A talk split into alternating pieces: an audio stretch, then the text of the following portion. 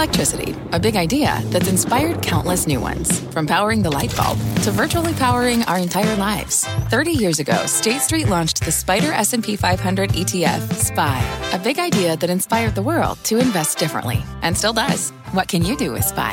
Before investing, consider the fund's investment objectives, risks, charges, and expenses. Visit ssga.com for a prospectus containing this and other information. Read it carefully before investing. SPY is subject to risks similar to those of stocks. All ETFs are subject to risk, including possible loss of principal. Alps Distributors Inc. Distributor. Homes.com knows that when it comes to home shopping, it's never just about the house or condo. It's about the home. And what makes a home is more than just the house or property.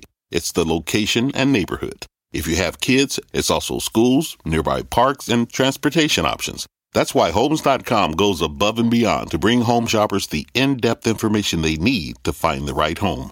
And when I say in-depth, I'm talking deep. Each listing features comprehensive information about the neighborhood, complete with a video guide. They also have details about local schools with test scores, state rankings, and student to teacher ratio.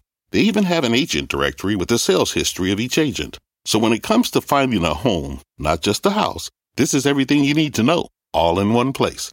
Homes.com. We've done your homework.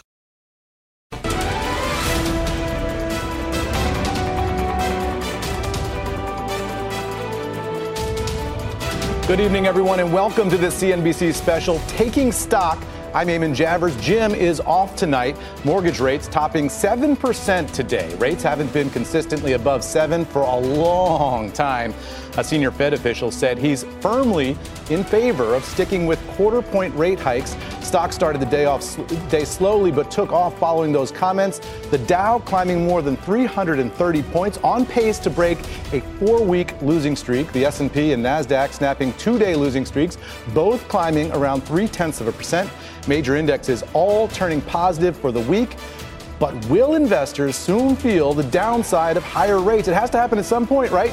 Plus, tonight, the intersection of Washington and Wall Street. China in the spotlight on Capitol Hill this week as pressure to beef up investment restrictions takes center stage. One of the star witnesses from this week's dramatic primetime China hearing will be here with us tonight. And the White House making a big call for big tech when it comes to cybersecurity. The CEO of Splunk is going to join me here to explain what it all means. But let's start with the markets and bring in CNBC's own Mike Santoli to break down today's trading. Mike, what happened out there today?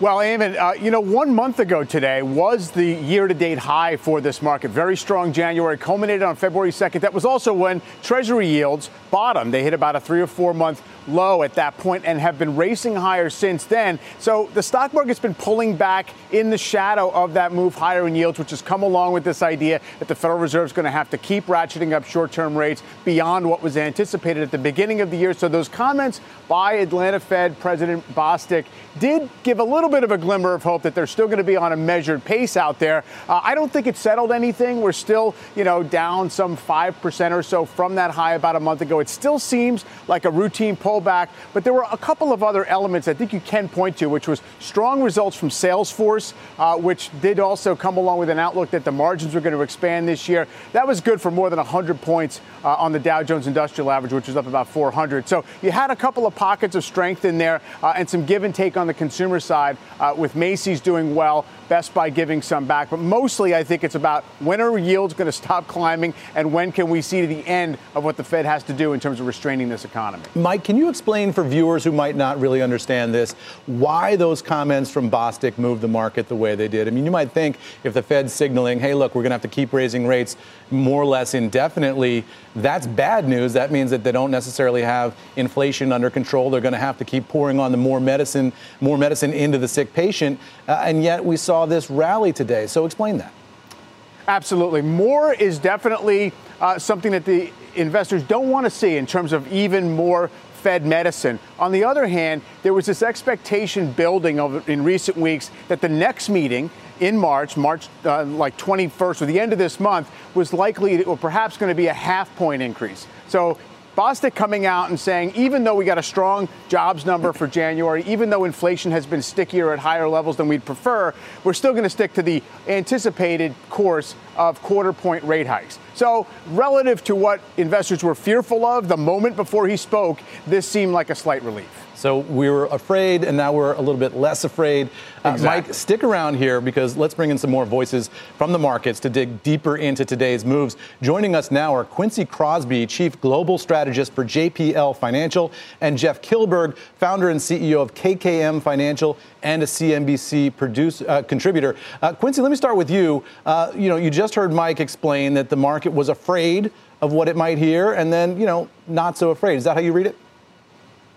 Exactly. I mean, you could see it in the in the market. It moved, it moved almost instantaneously. Granted, it was the algorithms that kicked in, you know, immediately.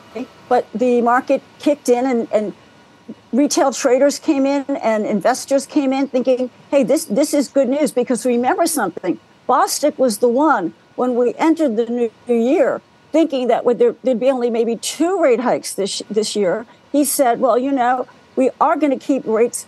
Higher for the whole year. And he depressed the market back then. And now he seems to be uh, the optimist in the market. Christopher Waller spoke today, too. And he said, well, you know, we'll have to see. It'll be data dependent. Jeff, I've got a question for you that might be a little naive here. I mean, we've got this next Fed meeting coming up at the end of this month.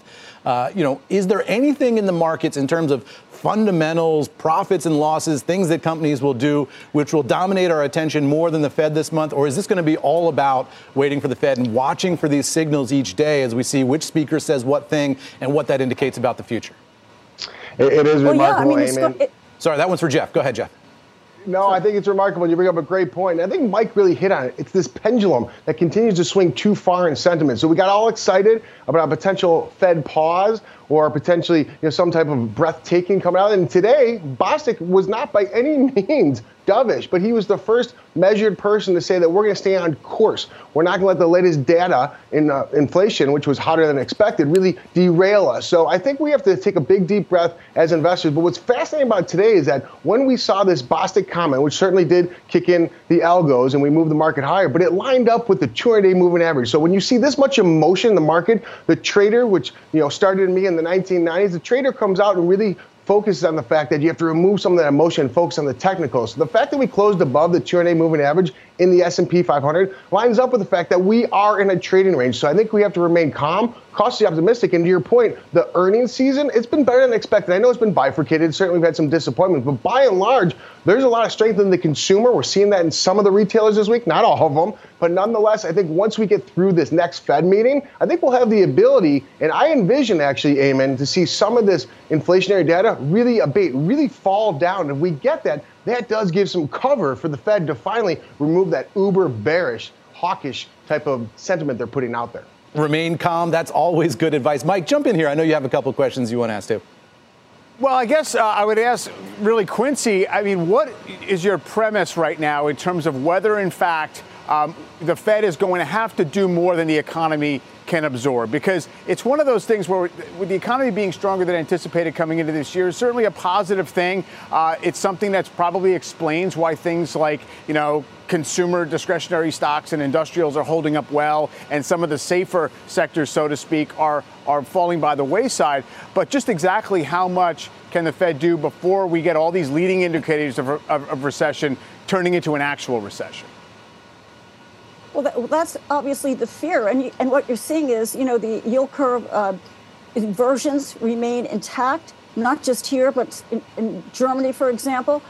There's a, there's a concern that if they go too far uh, with the rate hikes, they are going to push us into a recession, as opposed to even a mild recession, which could be seen as a softish landing, so to speak. But that's the concern, and I think it's the concern that the Fed has as well. But the Fed has to move us towards price stability. It's the mandate. It doesn't mean necessarily 2%, maybe they get to 2.5%, but they're going to do it. And, you know, the fact is that the prices in the um, ISM manufacturing report, although the, the headline number was actually a little bit better than the last number, still, still in contraction territory, but prices paid was about 52, 53, meaning that it's expanding we'll get another sense I, with the uh, service sector, which is the largest portion of the economy, and see what that has to say in terms of prices paid. This is the issue. You've got wages still high, you've got prices that are climbing, they're moving in the wrong direction. The mm-hmm. Fed doesn't want to see that. Yeah, and certainly the market uh, has had a pattern of over anticipating when things were going to uh, actually become a little more friendly on the inflation front in the last year or so. Jeff, uh, I'm interested in uh, in exactly how you would frame out this trading range that you that you see here. Uh, agree with you that the market, you know, kind of right on time with that 200-day average did manage to find some support. Does that mean that this is the lower end of the range, or is it a, a wider band than that? I believe this is the lower end of the range, Mike, and I think we're continuing to see higher lows. And what's fascinating to see is that the 10 year note, yes, it's about 4%.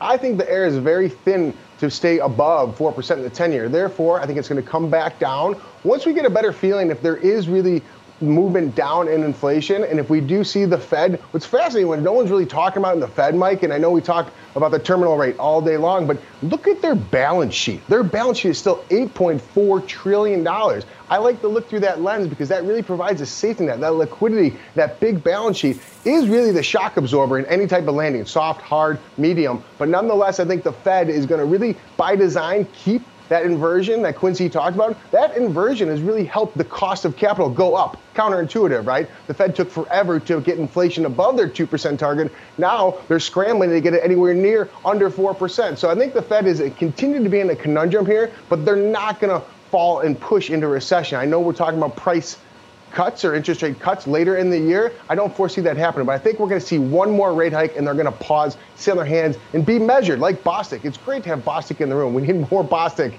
and less uh, hawkishness. Hey, Jeff, let me ask you a question. You talked about the idea of inflation going down. Where are you looking for indicators that that's happening? I mean, are there particular commodity prices that you're thinking about uh, where you're going to see that start to tail off and say, okay, this is moving? And how much do you think it needs to move to really impact the market? And people say, hey, wait, this is permanent.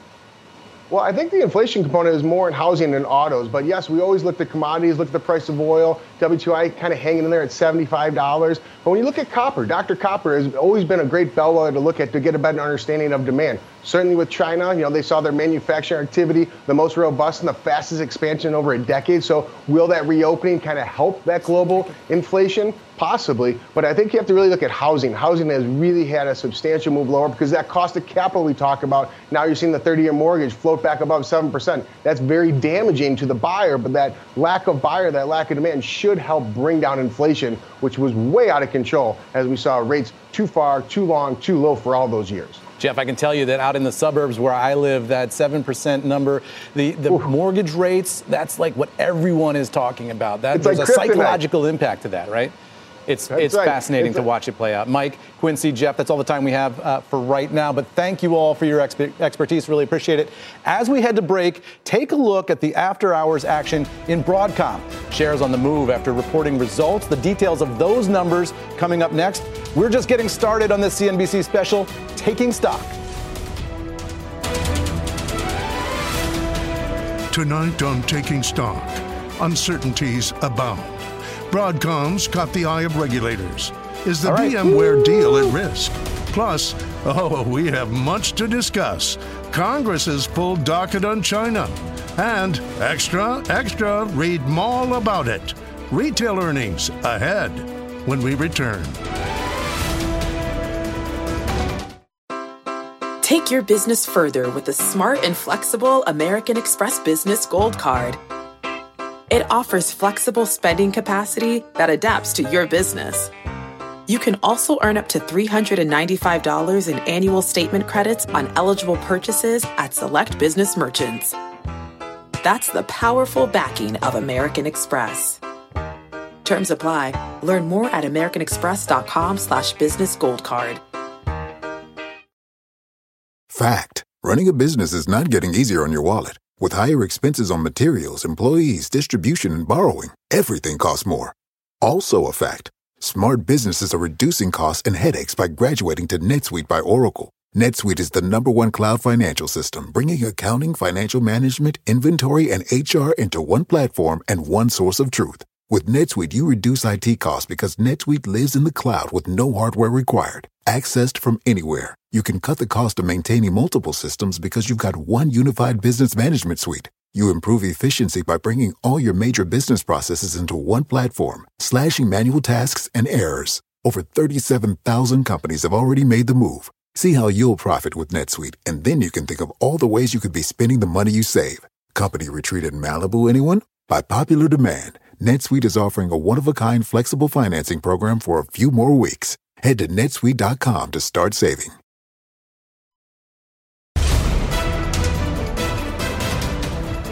And welcome back. Checking on shares of Broadcom and VMware, both of which just reported earnings after the bell today. Broadcom moving higher after beating on earnings and its forecast. VMware also on the move upwards. The two names have been in focus amid regulatory warnings from the EU over Broadcom's intended purchase of VMware. So our own Christina Partsinevelos is here with more. Christina, explain what's going on here. Well, I just got off the phone. It was yeah. a, a, long one, and Broadcom's acquisition of VMware is still unfortunately up in the air, given, like you said, EU uh, regulators' antitrust concerns. But CEO Hock Tan of Broadcom said he believes the review timeline will actually take a little longer, but expects the transaction to actually close in fiscal 2023. So he's still optimistic. Broadcom, for those that don't know, makes chips in data centers for networking, as well as AI chips that help speed up computing power.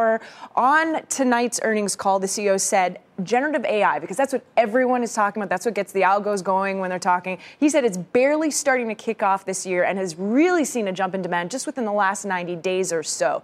Also, there's a lot of chips news today, so I got to get through it. Also, our own Scott Wapner broke the news that investor Third Point, so I'm switching gears completely, took a passive stake in AMD. So this is a stock that pretty much trades about 30 times forward earnings. It doesn't yeah, that one, seem that one had the uh, newsroom buzzing today when Scott broke that I news. Know, Everybody was sort of riveted to the screen. Yeah, and watching, you did see the stock the price definitely uh, jump right after that. Yep. They took a passive uh, position in it, but uh, this is a company that has a forward P of like about 29, 30 times, and it used to be 50. So it's it doesn't seem like a bargain, but still it's dropped dramatically and it could really benefit from a, a data center, AI, and gaming turnaround.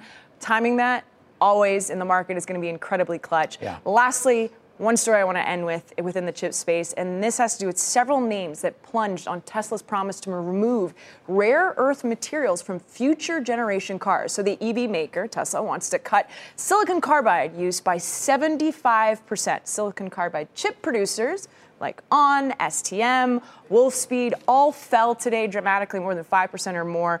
And even though Tesla, and you can just see on your screen there, that was the, the close for all of those, um, Tesla didn't provide any specific timeline on when they were really? going to, to drop the silicon carbide. That's unusual for Tesla. I know, that was the, that was the running theme. And there was a viewer, we have wonderful viewers that comment, Tesla said that they're going to drop the carbide by 75%. You had a huge reaction in those stocks, but Tesla provided no details, and then there wasn't that much of a reaction in Tesla's stock price, despite the ambiguous uh, investor day yesterday. But if Tesla's changing the components that go into the vehicle, pre- presumably they're going to be able to save some money here, right? Yeah, if they can actually follow through. If this. they can do it. And I, I, say if because if you remove silicon carbide and a lot of it, you're compromising the structure of a car. Why? Because you want two things: you want longer range, you want a stronger uh, battery. You need silicon carbide for that. Right now, it costs anywhere between 500 and 600 dollars in a car They want to drop it down to maybe 125. And to your point, that could I guess obviously help the right. price point. So, so if, if, you're saving about $500 yeah. a car, are we going to see that price show up in the price of the car? I mean, Tesla's been slashing prices I, already. They would have to do hurting that, right? their EV to competition. Compete? Like Wolfspeed. Or do they send it right to the bottom line and help shareholders? Well, this is a question that I guess I can only I can't predict it, but I can we can only answer Call in a few Elon years. A few years from now, when they actually follow through with it, if they're able to reduce it by at least $400 per car and then make that decision. But yeah. they're good. I think the competition is just going to continue to ramp up. Uh, Wolfspeed just announced not too long ago that they're joining forces with GM, same kind of uh, product, silicon carbide. So uh, it's, it's, it's interesting that Tesla's taking that, that position. Yeah, so fascinating to watch the price curve on those Teslas start to come down, and they're a little bit ahead of their competition in terms of what they can put out there, just the volume, mm-hmm. the experience they have. Bringing those prices down is going to force everybody else to respond, and you've got this like spiral of price down. Consumers benefit, but does Tesla win? Well, if, you are comparing it to Rivian and the cash burn with Rivian, I'm sure Tesla would still come out positive. Wall Street Journal wrote a great, piece about that, but um, their bottom line. I, I it, yeah, you know, maybe, we'll maybe, see. yeah. I the guess, answer is we'll see. we'll see, right? To safe bet. We'll yeah, see. absolutely, Christina. Thank you so thank much. You. Really appreciate it. And coming up, rare agreement in Washington D.C. following the primetime debut of the House China Select Committee earlier this week. That seems like a good thing, right? But maybe not because of what they agreed on. If you're an investor, you might not love. So what that means for the future of the U.S.-China relations and the companies doing business there. That's coming up when this CNBC special, Taking Stock, returns.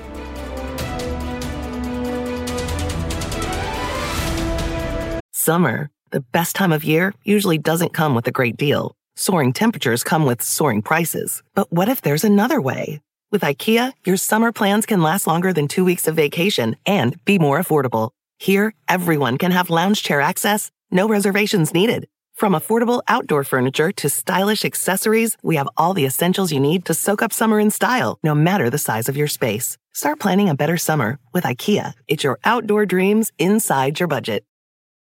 When you're hiring, the best way to search for a candidate isn't to search at all. Don't search, match with Indeed. Indeed is your matching and hiring platform with over 350 million global monthly visitors, according to Indeed data, and a matching engine that helps you find quality candidates fast. Use Indeed for scheduling, screening, and messaging to connect with candidates faster. Plus, 93% of employers agree Indeed delivers the highest quality matches compared to other job sites, according to a recent Indeed survey. Leveraging over 140 million qualifications and preferences every day, Indeed's matching engine is constantly learning from your preferences. Join more than 3.5 million businesses worldwide that use Indeed. Listeners of this show will get a $75 sponsored job credit to get your jobs more visibility at Indeed.com slash Mad Money. Just go to Indeed.com slash Mad Money right now and support this show by saying you heard about Indeed on this podcast. Indeed.com slash Mad Money. Terms and conditions apply. Need to hire? You need Indeed.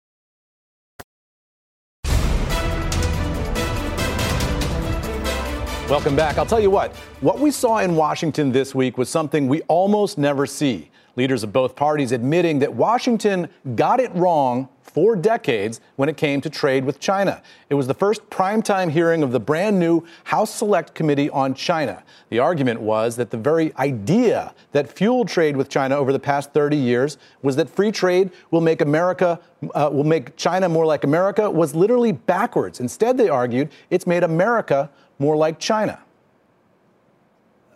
Leaders across the private sector, in academia, industry, and finance, as well as in the public sector across multiple administrations and Congresses, clung to the assumption that China, having been welcomed into the international system, would play by the rules and, as China prospered, would liberalize its economy and its form of governance. Reality proved otherwise. And as a result, the phrase on everybody's lips was decoupling, separating the U.S. and Chinese economies. But is that even possible right now? Let's take a look at how that decision is going to impact U.S. China trade policy with Wendy Cutler. She's the vice president of the Asia Society Policy Institute. Wendy, I'm sure you were riveted to this hearing as I was this week, and you just wonder at this point where we've had so many decades of globalization. Now we're talking about decoupling, which is really deglobalization. Do you think that's even possible? Well, uh, it's not possible across both economies, but what is possible is what I would call strategic decoupling. In those sectors that are key to national security and economic security, you take measures to reduce your reliance, for us to reduce our reliance on China, for example, and seek other trading partners as well as boost our manufacturing at home. So that's a trend I think we're going to see, but I don't think we're going to see complete, um, you know, disintegration between both of our economies. They're way too integrated. I mean, it reminds me, who, who was the celebrity who had that idea of conscious uncoupling, right? I mean, are we consciously uncoupling with China here? And, and how do we even do that? So put yourself in the, in the shoes of a CEO and think about where your supply chain is right now. What are the first two or three things you do after watching that hearing this week and saying, hey, wait a second, the winds are changing in Washington. Now we need to change our whole approach to supply chain. What, what do you even do? Well, the first thing any company needs to do is to map out its supply chains and to know exactly where all the parts and inputs and materials are coming from and then identify choke points in areas where there are vulnerabilities. And in those cases, think of either um, moving those parts out of China or creating redundancy, what's called a China plus one strategy. But the, the timeline on this could be ridiculous, right? I mean, just so postulate the, the sort of worst case scenario that everyone's worried about, which is that China decides that they're going to go into Taiwan and you get a shooting war in Taiwan. On that day, at that first hour, that's going to be a nightmare for American companies. And you wonder a giant company like Apple, for example, which has huge markets potentially in China, huge manufacturing dependence on China. Is a Chinese invasion of Taiwan, in your view, an existential threat to a company as big as Apple? Well, it, it's it's a huge threat not only to Apple, but you know to the U.S. economy, to the global economy, et cetera. Um, I think again, it's not like these companies overnight are waking up to this. There's been a trend, and there's been discussions in Washington about decoupling now back to the Trump administration. So I think many companies, particularly companies like Apple, are already beginning to take steps, and we've seen them move some of their manufacturing already to India in particular. Um, many companies, frankly, are are staying quiet um, about their efforts to move out of China, um, not wanting to bring attention to themselves um, to to to these shifts to the Beijing authorities. Yeah, some of the numbers uh, I think that you provided to our team today on just where we are with Chinese trade is fascinating to me because you know even as Washington is talking about you know decoupling or consciously uncoupling, whatever we decide we're going to call it, uh, the end of globalization, say, uh, trade to China between China and the United States is increasing, right? So the people who are actually living in the economy, doing the business, are doing more, not less. Is that right? Uh, well, 2022 record year in U.S. China trade with about $700 billion worth of goods moving between the two countries. Um, including agriculture, manufacturing. That's incredible to me after the pandemic and amid the tension with Taiwan and all the tension in Washington and everything we're seeing. How is that possible that that numbers are, that number's still going up? Well, there are a lot of things we're still trading. Um, frankly, inflation. Um, you know, th- these are num. These, th- this is based on value, so some of these numbers are um, jacked up because of inflation. And also, I think we're still in kind of this um, COVID kind of um, buying spree where right. there's a lot of demand for the types of products that um, China produces. But I think that this will be the record year and that the trend is going to be going down 2023 um, and onward. I think this is a banner year. So, do the people who are actually buying and selling and, and, sending container ships across the Pacific Ocean look at that hearing that we saw in Washington earlier this week and say, hey, wait a second, we've got to change the way we do business? Or are those timelines on totally different tracks? And, and people doing business right now say, look, I got to get a container in this quarter, forget Washington, I, I got to do business. Well, again, it really depends what sector you're in. And a lot of the, you know, this goods trade we're talking about are, are in areas that really are not um, strategic products, whether it be soybeans or toys or bicycles um, or, um, you know, chemicals, et cetera. So um, my view is it really depends on the sector. But I think you put your finger on an important point there is like a timeline issue here. It took us 20 odd years to integrate with the Chinese economy. Right. Um, and to benefit from globalization or you know to be hurt by globalization and you can't unwind this overnight it's going to take time and that means there will be vulnerabilities there will be instances where our companies are going to be presented with you know measures that they're going to have to um, you know um, let's say they'll be faced with regulations from both countries that they're going to need to abide to um, immediately. And CEOs are, are in an impossible position as a result in many cases. Wendy Cutler, this is a fascinating conversation. Thank you so much for your expertise tonight. Really appreciate it. Let's continue this discussion with one of the star witnesses at that congressional hearing this week. Joining us now is Alliance for American Manufacturing President Scott Paul. Scott, I was watching you at that witness table this week, and I wonder if you had the same thought that I did, which is that this hearing sort of represents a sea change in elite Washington thinking. You had this sort of Washington consensus for so many decades that doing business with China was a great idea because that will make China more like America. You'll develop a middle class, you'll develop entrepreneurs, it'll be a democratizing thing. And instead, you know, the argument that I heard in that hearing was actually it's it's making the United States more like China in some ways. Sitting at that table, did you feel like this was sort of a pivot point in Washington thinking? Eamon, thanks for having me on. It clearly was. I mean, I've been working on these issues for three decades. I've never seen the amount of attention that was paid to U.S. China trade uh, that we saw the other night. Uh, and there's a reason for that. Uh, we're now approaching crisis mode And I think the concern about escalating tensions with respect to Taiwan, I think a renewed focus on ESG and the role that's playing, and does that stop at U.S. borders or does it extend to China? Uh, the conversations we're having about carbon reduction, uh, the supply chain issues that companies, global companies, were facing in the pandemic, has them rethinking both uh, risk uh, and also uh, their their strategies with respect to sourcing.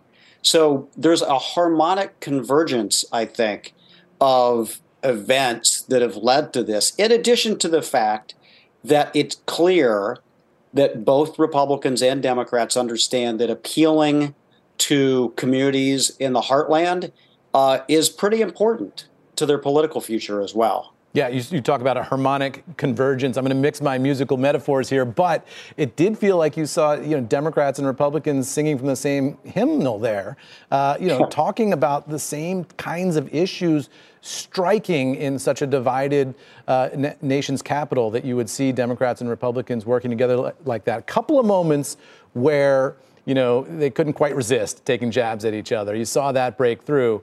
Um, but I wonder if you see from where from you, where you were sitting at that witness table, if you saw a difference between the way Democrats are approaching this issue and the way uh, Republicans are approaching it. They're, they're, they're not entirely in sync here, right?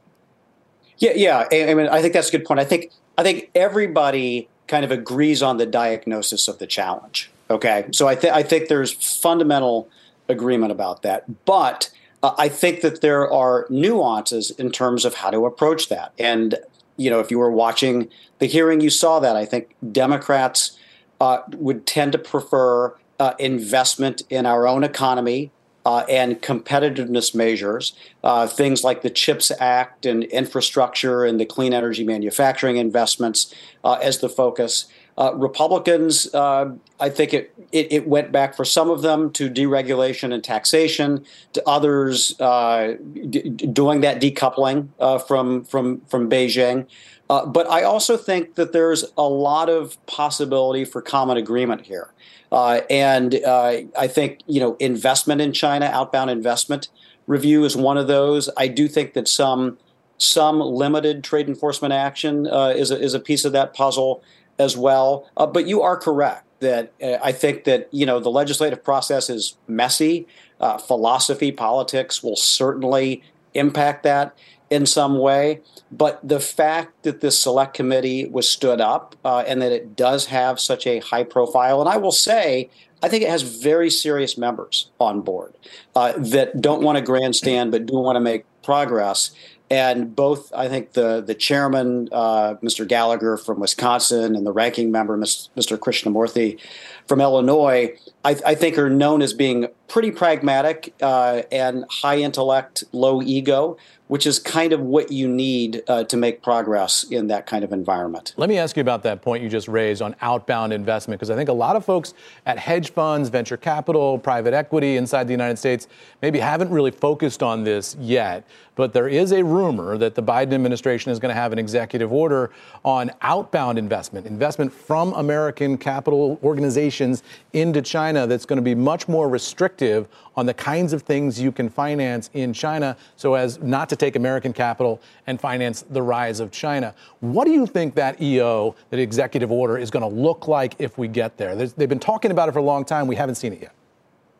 Yeah, it's it's a good question. I don't know what it's going to look like. Uh, I can tell you what I think it should look like. I, I do think that it should be more than screening. I think there should be restrictions. Uh, I think it could be crafted towards uh, strategic sectors. Uh, I don't think there's any question about that. But uh, there's been a lot of resistance to this, which is why it's been delayed as well. And it is, I don't pretend like it's an easy issue to solve. It's complex because there have been you know, as I articulated my testimony, you know, well over a trillion dollars of U.S. investment in China to date, and there's over a hundred billion dollars every year, and so this isn't a trivial matter.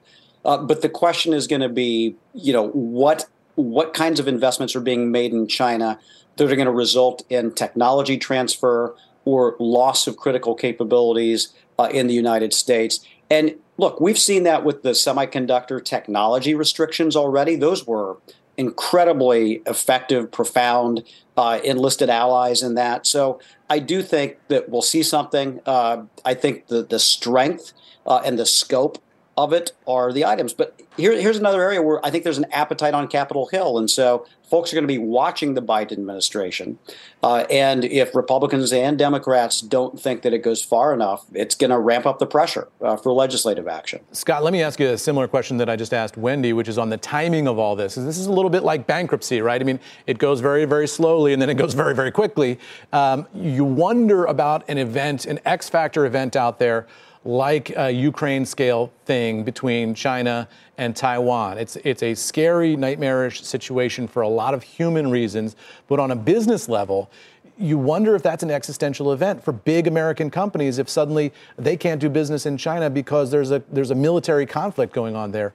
Do you see particular companies that are going to have significant difficulty just continuing to operate if that happens in Taiwan? Well, I think that's a great question, and you know, if there, if you're in the microelectronics sector um, or the consumer electronics sector, you've got some exposure, uh, most likely uh, in in Taiwan or to shipping that's that's going through that area as well that could be profoundly impacted. And Eamon, we've seen kind of a preview of this with respect to the pandemic when everything closed down, and you saw what happened to uh, shipping or factories or what have you, and the shock that that led to in our economy. Uh, and that was incredibly difficult to absorb. And so, if there is a, you know, if there, there's many lessons coming out of that, but I think one of them, certainly for global companies, is that you have to diversify your supply chains. Uh, you have to look at getting out uh, of areas where you think that there is a high level of risk. Uh, and the irony to me Eamon, is I see some of these consulting firms that encouraged companies to outsource to China in the 90s yeah. and the aughts now saying, hey, we can help you bring your business back to. Uh, we sold you the business on the way out. We'll sell you the business yeah. on the way, and it's billable hours either way. Scott, uh, maybe a cynical way to end it, but thank you for your expertise here. I really, really appreciate it, and we'll see you next time. Meanwhile, don't go anywhere. There's much more ahead on this CNBC special, Taking Stock. Coming up, Secret Shopper? What retail earnings reveal about the state of the consumer? Plus, opening bell, closing bell, dinner bell? Feast on three stocks we're serving up next. And the Splunk CEO checks in for an enterprising tour around tech when we return.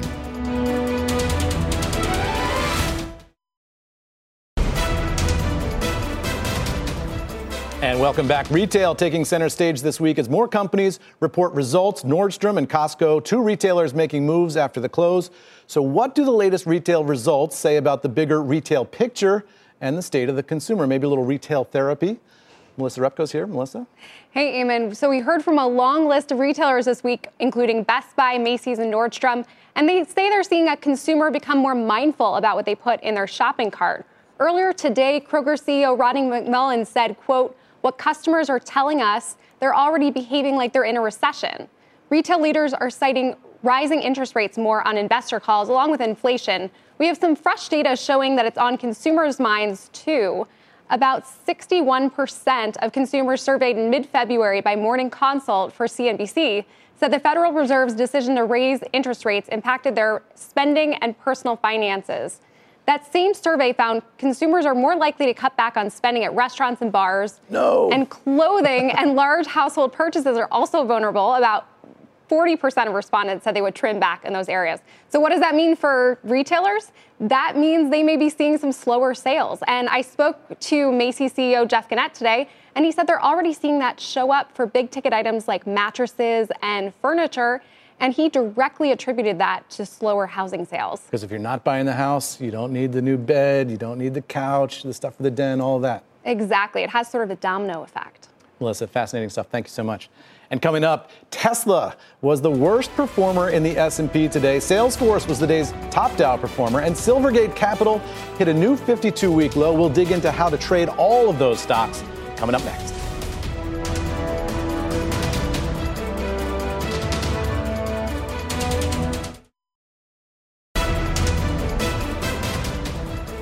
And welcome back. It's time for a three stock dinner. We're tracking three of the day's biggest movers and digging deeper into how to play them. So joining me now is Ava Ados, Chief Investment Strategist at ER Shares. Uh, let's start with Tesla. Uh, that stock falling 5.8% today after the company's investor day. Ava, you own this stock. So what do you think?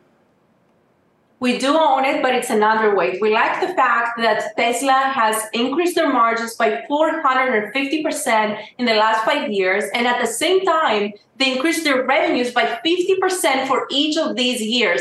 Now, this is unprecedented for a publicly listed company of that size but it is an underweight for us currently. And the reason is that it's high valuation. If you take the seven key car manufacturers, you put them together, you add 50% to that, then you get the valuation of Tesla. And that valuation is only justified if we're speaking about an extraordinary company. If you're speaking about a good or average company, the valuation is not justified. And we all know it's not only about cars, it's much more. But once that margin between them and the average car manufacturing company uh, shrinks, then they have a lot of downside potential. And I think yesterday they did not present themselves as an extraordinary company. I love how you refer to Elon Musk there as a potentially distracted leader. I mean, that's maybe the polite way of putting it. Uh, next up, Salesforce. Salesforce is notching its best day since 2020 after a big earnings beat and better than expected guidance. Ava, this is your number one weighted stock. So, what's your take on the quarter? That's right. We've owned them for many years. We recently moved them to our number one. I think that's what helped us with our performance a year to date. In the last three months, we're the top one fund when it comes to large cap funds. And so I like the company. We had activist investors come in. That's uh, good news for us because the CEO compensation was elevated. So there will be additional oversight here. And I like the fact that their margins, their EBITDA margin increased by 8.5% from the last quarter. And we saw their earnings before tax increased by 4 to 5 times from the previous quarter. I think they're positioned for strong performance going forward. And lastly, this one was a dramatic one today. Silvergate Capital plummeting almost 60% today after delaying its annual report. Ava, how would you approach this name given what we saw there today?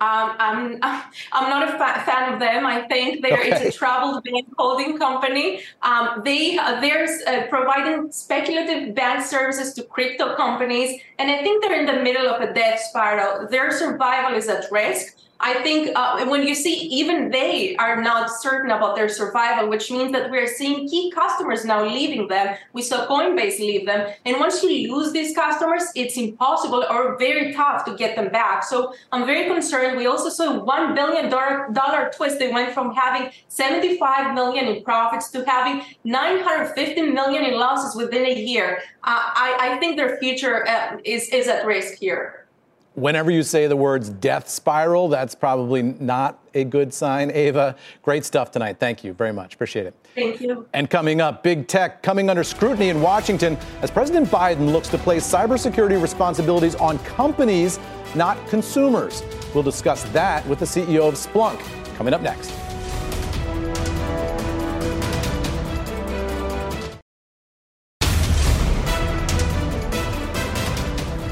And welcome back. Big tech facing a big test this week as the Biden administration asks Congress to pass a bill imposing legal liability on software makers which fail to meet basic cybersecurity standards. Now, the administration says the cybersecurity burden lies too much on individual users and small organizations.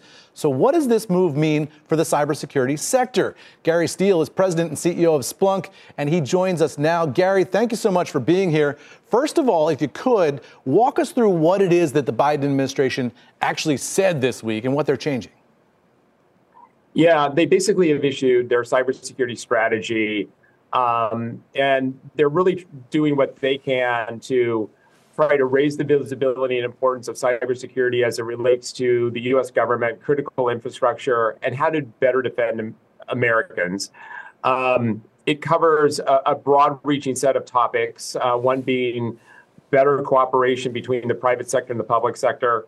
It covers uh, broader cooperation uh, amongst governments, which we could all, all also use some improvement on. And as you described, um, it puts more responsibility on the part of tech um, to ensure that um, individuals are well protected. But the place where the rubber meets the road here is on this liability issue, right? Like, are the comp- who's liable for the cybersecurity damages, and, and ultimately, our company is going to be on the hook for that? I, one of the questions I have, my understanding is there's like a 10-year time horizon for implementing that. So we could be well into, you know, the second Buttigieg term or the second DeSantis presidential term uh, by the time this actually uh, hits the real world. So if you're an investor right now and you're looking at, okay, the liability burden is shifting uh, onto the companies. How do you think about that when the time horizon is that long? Yeah, a couple points. I think one thing that this um, strategy really highlights is the importance to raise security posture across all businesses. So I think this will put pressure on companies and put pressure on boards to continue to invest in cybersecurity to raise the overall capabilities and protection. So I view that as a as a CEO in the cyber industry, I view that as a positive for our business. And then, as you describe, um, the long tail on what does this actually look like? When do those responsibilities ultimately take effect? That's a big question. Like, what does regulation coming out of Congress ultimately look like? That that's a longer term question. Yeah. Now, all companies, I think, on the big tech side, we're all working aggressively to ensure that we're, we're well protected. It's an ongoing journey, but there's I think everyone has to take this seriously. When we just had a list of the, the, companies who are your clients up on the screen. When you talk to them this week uh, and you talk to those clients, what do you tell them they need to know about what changed this week? I, I think the most fundamental thing is there there is a requirement to up level posture and be thoughtful given the, the, be thoughtful about the, the current geopolitical environment yeah and how the negative impacts could could impact them from a cyber point of view. So, you know, from Splunk's point of view, I think one of the things that we've taken action on is we have a very good um, private-public partnership with the U.S. government, and it's really we're able to operationalize that and positively impact the results of our customer cyber posture. And so I think there's there's more to come on that. I think there's more that can be done. Um, and I think that's a positive step in the right direction. You know, we were just talking in the previous segment about China and China trade and everything that we saw up on Capitol Hill this week. I wonder, though, you know, this this potential for real tensions between the United States and China. But we just saw, we just went through this experience with Ukraine and Russia on the cyber side, and there were a lot of predictions of doom and gloom before that invasion. That this would touch off, you know, sort of a cyber apocalypse. That we'd see attacks on American companies. They'd shut down the stock exchange. That this could go, you know, kinetic and cyber, and then cyber to kinetic. We didn't really see any of that, though. So one question for you is why not? And the second question for you is in a China context, do you think we would? You know, really interesting question. I spent a lot of time with chief information security officers, and that broad general concern as it related to Russia and Ukraine was present and is present today because no one really understands whether and when there might be broader fallout from a cyber point of view. As we see the tensions increase between China um, and the U.S., I think um, security leaders and companies today have the same concern. And so raising that and that, and that um, protection is super important. I don't think it's, I think it's frankly impossible to predict what will ultimately happen. And so it, it's incumbent upon the industry and, and organizations to continue to better secure their organizations and make the investments necessary to um, protect their end customers. Yeah ominous times out there. Gary Steele, thank you so much for your insights tonight. Really appreciate it. A lot to watch there in the cybersecurity space. Tomorrow, we're going to continue this conversation and do a deep dive on all things cyber. We hope you'll join us at 6 p.m. That does it for us. Shark Tank coming up right now.